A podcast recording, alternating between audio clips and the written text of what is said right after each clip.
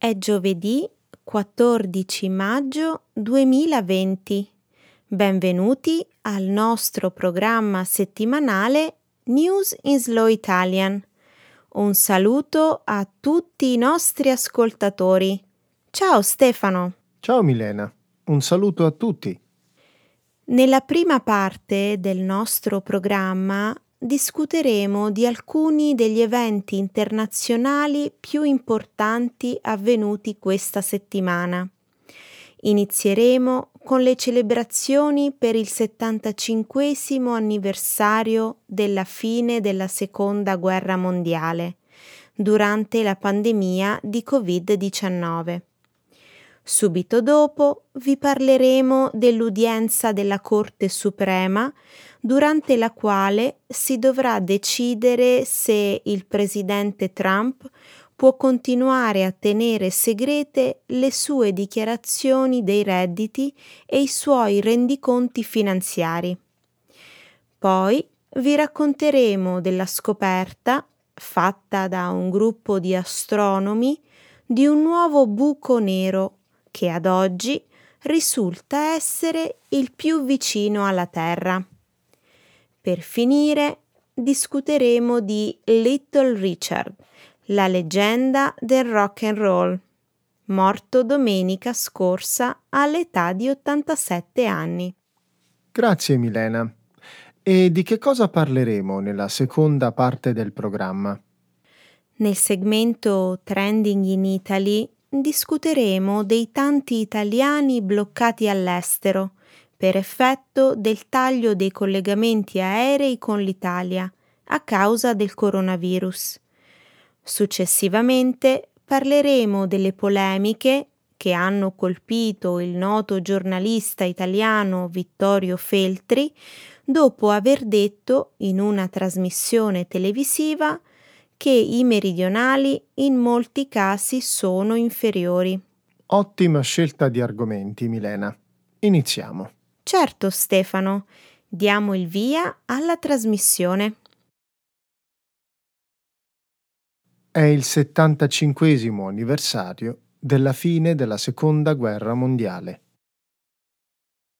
Venerdì 8 maggio è ricorso il 75 anniversario della fine della Seconda Guerra Mondiale in Europa.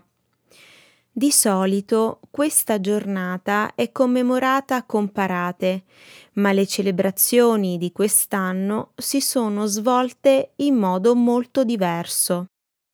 Invece dei tradizionali eventi di grandi proporzioni, i vari capi di Stato a Londra, Parigi, Mosca e altre capitali hanno celebrato il 75 anniversario del giorno della vittoria in Europa in sordina a causa della pandemia di Covid-19. La regina Elisabetta II, che all'epoca del primo giorno della vittoria aveva 19 anni, si è rivolta al popolo inglese alle nove di venerdì sera riportando alla memoria il discorso tenuto dal padre alla nazione quando la pace iniziò in Europa. Delle persone di quel giorno la regina ha detto hanno rischiato tutto in modo che le nostre famiglie e i nostri quartieri potessero essere al sicuro. Li ricordiamo dalle nostre case.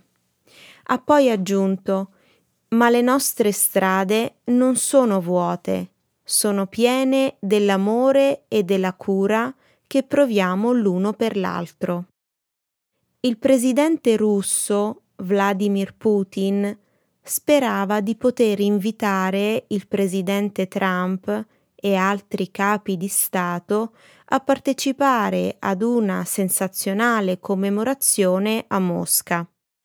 Ha invece parlato al telefono con il primo ministro britannico Boris Johnson, discutendo con lui di come i loro rispettivi paesi sono riusciti ad avere la meglio sui nazisti nel 1945 1945 e di come la comunità internazionale oggi stia combattendo il coronavirus.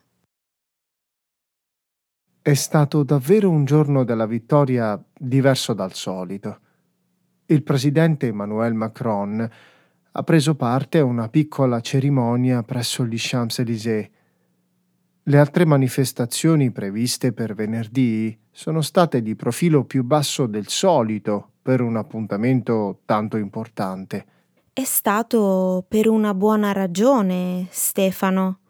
Marce e parate sono considerate troppo rischiose per i veterani della seconda guerra mondiale, che sono già in là con gli anni. Lo capisco e mi rattrista molto. Si tratta di una guerra combattuta 75 anni fa e non ci sono molti veterani ancora in vita. Sarebbe bellissimo per loro vedere una vera celebrazione, ma lo so, dobbiamo mantenere le distanze e questo significa che i raduni pubblici quest'anno non si possono fare, incluse le parate dei veterani.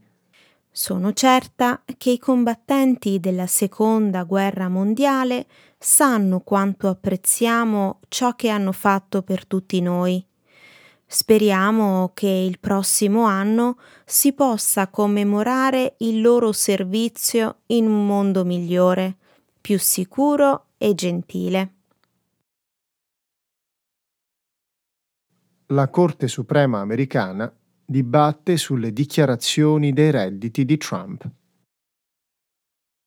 Questa settimana i giudici della Corte Suprema affrontano una serie di questioni legate a poteri di natura presidenziale, congressuale e giudiziale. I casi in discussione sono tre e riguardano i mandati di comparizione emessi da due commissioni congressuali e da un procuratore di New York. Tutti e tre chiedono la divulgazione delle dichiarazioni dei redditi di Trump e di altri documenti fiscali, soprattutto quelli relativi al periodo precedente la sua elezione. I mandati di comparizione non sono stati notificati a Trump, ma a banche e studi contabili con cui aveva rapporti d'affari.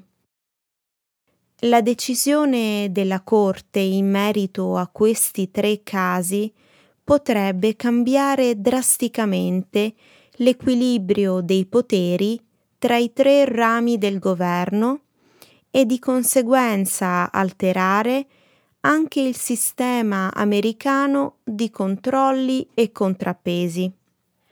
Trump ritiene di poter essere giudicato colpevole solo dal Congresso e soltanto con una procedura di impeachment e la rimozione dall'incarico. Sebbene in passato i presidenti in carica abbiano accettato di pubblicare le proprie dichiarazioni dei redditi e altri documenti finanziari personali su richiesta delle commissioni congressuali e dei procuratori, Trump sinora si è sempre rifiutato di farlo. In passato la Corte Suprema ha discusso altri casi sui poteri di un presidente in carica. Nel 1974, 1974 la Corte decise all'unanimità che il presidente Richard Nixon avrebbe dovuto obbedire a un mandato di comparizione in merito ad alcune registrazioni pertinenti allo scandalo Watergate. Nel 1997, 1997 invece, un'altra decisione unanime permise un processo per molestie sessuali contro il presidente Bill Clinton. I giudici, nominati da Nixon e Clinton, però votarono contro di loro in questi casi. Milena, ti ricordi la famosa frase pronunciata dal presidente Trump nel 2016? Potrei essere sulla Fifth Avenue, sparare a qualcuno e non perderei neanche un elettore. Me la ricordo bene. Una frase del genere è difficile da dimenticare. È vero. La posizione tenuta da Trump in questi casi è sostanzialmente la versione legale dell'affermazione fatta nel 2016, ossia la rivendicazione di una quasi totale immunità presidenziale. In altre parole, la Corte Suprema dovrà decidere se il signor Trump è un presidente o un re. Sono sicura che la questione sia un tantino più complessa di questo. È un dibattito legale piuttosto interessante. Nessun cittadino comune potrebbe bloccare un mandato di comparizione federale o del Congresso in merito a registri contabili o dichiarazioni dei redditi. Ma come ha detto l'avvocato di Trump, Jai Sekulow, questa non è una situazione per nulla ordinaria. Si parla di un'azione legale contro il Presidente degli Stati Uniti. E la Corte Suprema ha riconosciuto che il Presidente non è trattato come ogni altro ordinario cittadino. Che di fatto è la stessa prerogativa di un re. È vero, anche se il problema maggiore è l'equilibrio tra il potere del Presidente e quello del Congresso. E questo è quello che i giudici devono decidere in un dibattito che si preannuncia molto acceso. I giudici conservatori hanno fatto domande sulle molestie sessuali del presidente e sull'erosione del potere da parte dell'esecutivo. I giudici liberali, invece, vogliono chiaramente limitare i poteri presidenziali. Alla Corte Suprema ci sono più giudici conservatori che liberali in questo momento. Scommetto che Trump otterrà un verdetto favorevole. Milena, qual è la tua previsione? Non voglio fare alcuna previsione, Stefano. Preferisco aspettare e vedere quello che succede. Scoperto il buco nero più vicino alla Terra. Gli astronomi hanno scoperto l'esistenza di un nuovo buco nero a circa un migliaio di anni luce dalla Terra in un sistema chiamato HR 6819 che si trova nella costellazione del telescopio. La scoperta è stata pubblicata lo scorso 22 aprile sulla rivista Astronomy and Astrophysics. A svelare l'esistenza del buco nero agli scienziati è stato il moto di due stelle compagne. Le osservazioni fatte usando il telescopio da 2,2 metri dell'osservatorio di La Silla in Cile hanno rivelato che una delle due stelle visibili, quella più interna, orbita intorno a un oggetto invisibile ogni 40 giorni, mentre la seconda stella rimane a grande distanza orbitando intorno a questa coppia interna gli studiosi ritengono possa essere un buco nero, la cui massa sarebbe almeno quattro volte superiore a quella del Sole. Finora gli astronomi hanno scoperto solo una ventina di buchi neri nella Via Lattea. La scoperta di questo nuovo buco nero, però, potrebbe fornire indicazioni importanti per trovarne altri nella nostra galassia. Che scoperta affascinante! Questo buco nero si trova praticamente a pochi passi dalla Terra. Davvero definiresti mille anni luce una distanza a due passi dal nostro pianeta? Beh, metaforicamente parlando, ovviamente. Gli altri buchi neri, scoperti sinora, sono molto più lontani dalla Terra. La scoperta di questo nuovo buco nero ha altri aspetti affascinanti. Lo sapevi che è possibile vederlo a occhio nudo? Stefano, ammetto che la mia conoscenza di astronomia è piuttosto limitata, ma so che non si può vedere un buco nero.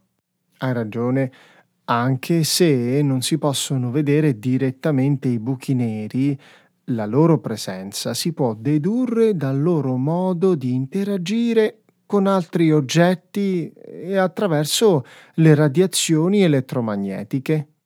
È davvero interessante.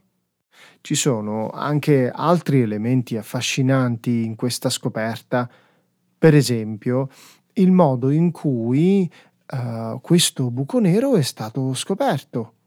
Di solito Mm, questi corpi celesti vengono scoperti grazie alle interazioni violente che hanno con dischi di accrescimento costituiti da gas e materiale che emettono raggi X.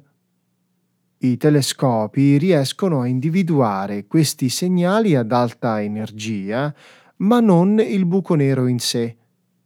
In questo caso, invece, il buco nero è stato scoperto grazie al moto di due stelle. Di queste, una orbita intorno al buco nero, l'altra, invece, rimane a distanza, orbitando intorno a questa coppia interna. Gli scienziati hanno notato che una delle due stelle si muove secondo un'orbita circolare con un periodo di 40 giorni. Sai cosa significa? Che c'è un oggetto piuttosto largo intorno al quale orbita la stella? Esattamente. È l'unico modo per spiegare questo lasso di tempo e la velocità di 60 km al secondo e una massa 5 volte superiore a quella del Sole. Era dedurre che c'era un altro corpo molto denso, anche se non visibile. Un buco nero. È morto Little Richard, la leggenda del rock and roll. Little Richard, l'architetto del rock and roll, come amava definirsi, è scomparso sabato scorso all'età di 87 anni a causa di un tumore osseo. Conosciuto per le sue esibizioni sopra le righe, i suoi urli, i costumi improbabili e l'inconfondibile voce roca, Little Richard ha inciso i suoi più grandi successi negli anni 50. Nel corso della sua carriera ha venduto più di 30 milioni di dischi in tutto il mondo. Little Richard, il cui vero nome era Richard Vian Pennyman, nacque a Macon, in Georgia, il 5 dicembre 1932. 1932. Suo padre era un predicatore che gestiva a tempo perso un nightclub e la madre era una fervente cristiana battista. Nel 1970, 1970 rilasciò un'intervista alla rivista Rolling Stone in cui disse Sono cresciuto nei quartieri poveri. Mio padre vendeva whisky di contrabbando. Richard se ne andò da casa giovanissimo perché in disaccordo con il padre che in quel periodo non appoggiava la sua musica. È stato uno dei pochi musicisti a sperimentare con il blues, l'RB e il gospel, ponendo le basi per l'evoluzione del rock and roll negli anni 60. La sua canzone Good Golly Miss Molly divenne popolarissima nel 1958. 1958 in seguito ad altri grandi successi come Tutti i frutti e Long Tall Sally. Ebbe un'influenza fondamentale su tutti gli artisti dai Beatles e i Rolling Stones a David Bowie e Prince, solo per citare alcuni. È stato incluso nella Hall of Fame del rock and roll nel 1986. 1986. I miei genitori lo adoravano e in casa mia si ascoltavano sempre Tutti Frutti e Long Tall Sally. Cosa pensi della sua musica? Mi piace moltissimo, anche se sono di una generazione diversa rispetto a quella dei miei genitori. Diciamo che non lo ascolto in continuazione come facevano loro, ma trovo la sua vita davvero affascinante. Cosa ti piace in particolare? Mi piace molto il fatto che fosse coerente con i suoi ideali. Quando era all'apice del successo, ha messo da parte la musica per coltivare la sua fede, iscrivendosi a un istituto biblico. Non ha più inciso musica profana fino agli anni 60 ed è stato ordinato pastore nel 1970. 1970.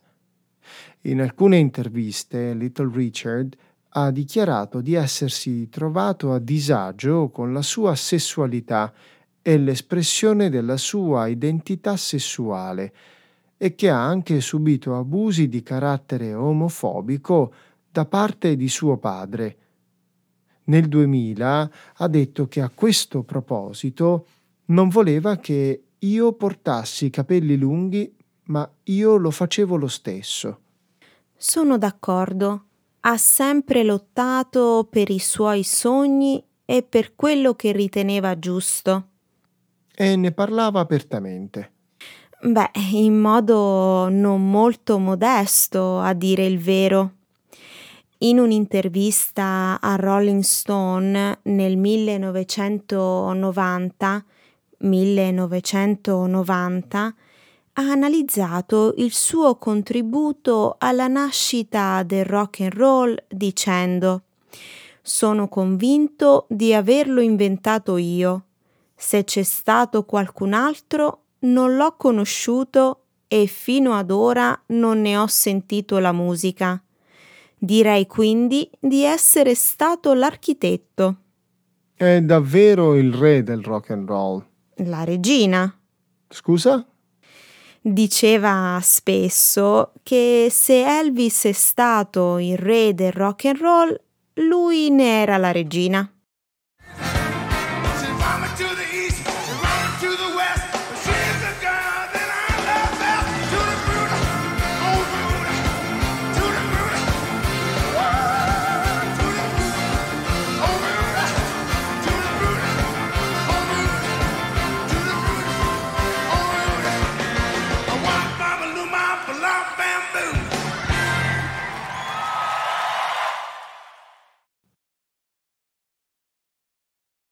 Coronavirus. Sono ancora tanti gli italiani bloccati all'estero. Lo scorso 4 maggio è iniziata la cosiddetta fase 2, che prevede un graduale allentamento delle misure di contenimento del Covid-19 entrate in vigore lo scorso marzo. Mentre il Paese si avvia a un progressivo e lento ritorno alla normalità, ci sono ancora tanti italiani bloccati all'estero per effetto del taglio dei collegamenti aerei con l'Italia. Nei giorni scorsi la stampa internazionale ha raccontato le storie di studenti, ricercatori, manager e semplici turisti che sono ancora in attesa di tornare a casa. Chi è riuscito a prendere uno dei pochi voli disponibili, invece, ha dovuto affrontare una vera e propria odissea per la difficoltà nel reperire i biglietti e il loro costo esorbitante. Eh, sì, Stefano, purtroppo lo stop dei voli e la chiusura dei valichi di frontiera hanno creato innumerevoli disagi. Pensa per esempio alle cifre che hanno dovuto sborsare le persone bloccate all'estero per pagare alberghi e case vacanze. Per non parlare poi del costo della vita. In alcuni paesi, come la Nuova Zelanda e l'Australia, è davvero molto elevato. È davvero una situazione terribile. Ho letto che sono almeno 7.000 gli italiani bloccati in altri paesi per l'emergenza coronavirus il Ministero degli Esteri è stato criticato per la lentezza con cui è intervenuto per aiutarli. Beh, eh, queste persone hanno torto marcio, Stefano. Sin dall'inizio dell'emergenza il nostro Ministero si è dato molto da fare e finora ha rimpatriato circa 70.000 persone talvolta facendo da intermediario con le compagnie aeree di linea per strappare prezzi più contenuti, talvolta organizzando dei voli militari. Mm. In realtà l'Italia ha messo a disposizione un aereo dell'aeronautica militare solo una volta, quando a febbraio ha riportato a casa gli italiani confinati in Giappone a bordo della nave da crociera Diamond Princess. Nelle altre occasioni il Ministero degli Esteri si è limitato a fare da intermediario con le compagnie di linea. Ti pare poco? Lo scorso 14 aprile ho letto sul giornale La Stampa che per una compagnia di linea andare a recuperare gli italiani sparsi per il mondo ha un costo notevole, visto che all'andata gli aerei viaggiano vuoti. E il Ministero degli Esteri poi si è sempre impegnato a fare in modo che gli operatori dei vettori commerciali tenessero i prezzi abbastanza contenuti anche se non sempre ci è riuscito con efficacia a causa della crisi che vive il settore dei trasporti aerei. Questo è vero. Tuttavia, stando a un articolo pubblicato da Repubblica lo scorso 30 aprile, le autorità italiane avrebbero potuto sfruttare i finanziamenti che l'Unione Europea mette a disposizione per questo genere di emergenze, che prevede un rimborso del 75% delle spese del viaggio aereo sostenuto dal Paese. L'unico obbligo imposto da Bruxelles è che il volo deve portare a bordo alcuni cittadini di altri partner dell'Unione Europea. Il nostro Ministero soltanto una volta avrebbe fatto ricorso a questo meccanismo quando ha organizzato il volo dell'aeronautica militare per il Giappone. Meridionali inferiori. Bufera per il commento di Vittorio Feltri. Nelle scorse settimane le affermazioni contro i meridionali fatte da Vittorio Feltri direttore del quotidiano Libero, hanno suscitato una vera e propria ondata di polemiche.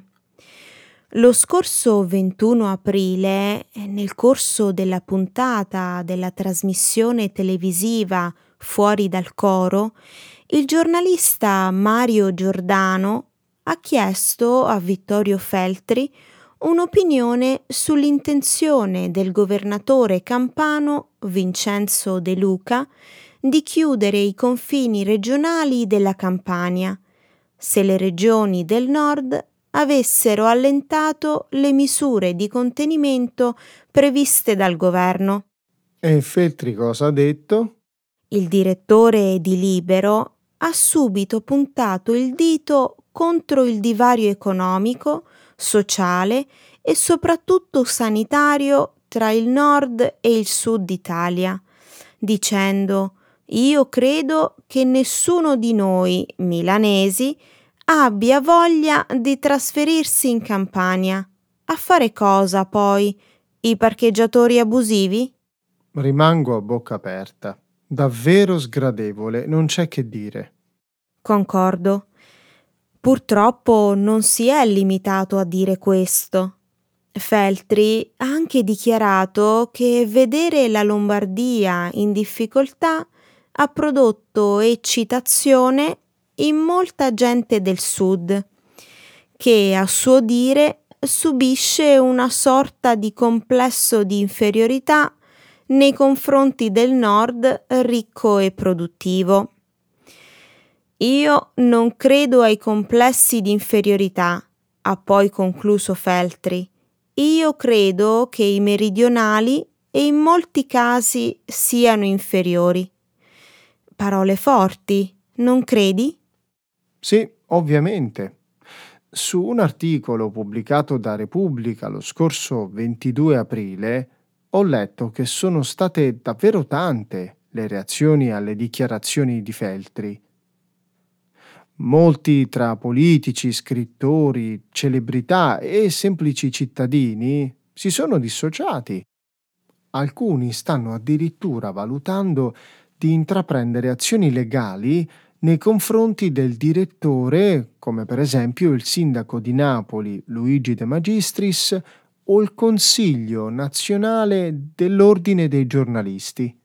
Secondo me la reazione più forte alle discutibili affermazioni di Feltri è arrivata da tantissime edicole del sud Italia che, in segno di protesta, hanno deciso di non vendere il quotidiano libero. Il commento di Feltri è stato davvero infelice, Milena. Tuttavia, credo che il caso sia stato gonfiato un po' troppo dai media. In un'intervista pubblicata lo scorso 24 aprile dal quotidiano online Il Sussidiario, il giornalista Giuseppe Cruciando ha detto che le parole di Feltri sono state travisate.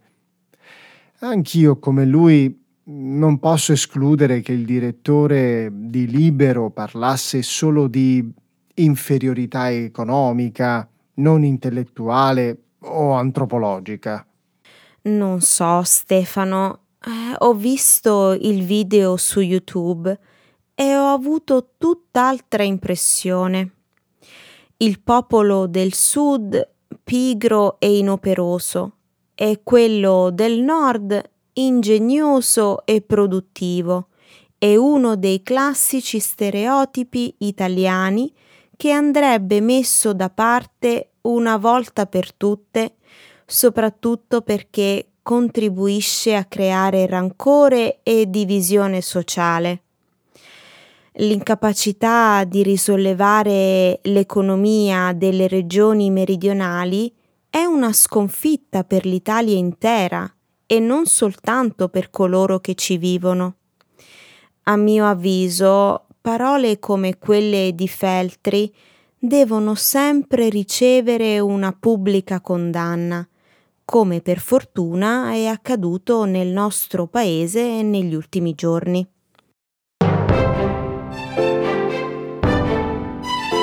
Siamo arrivati alla fine di questa puntata, Milena. È ora di salutare i nostri amici.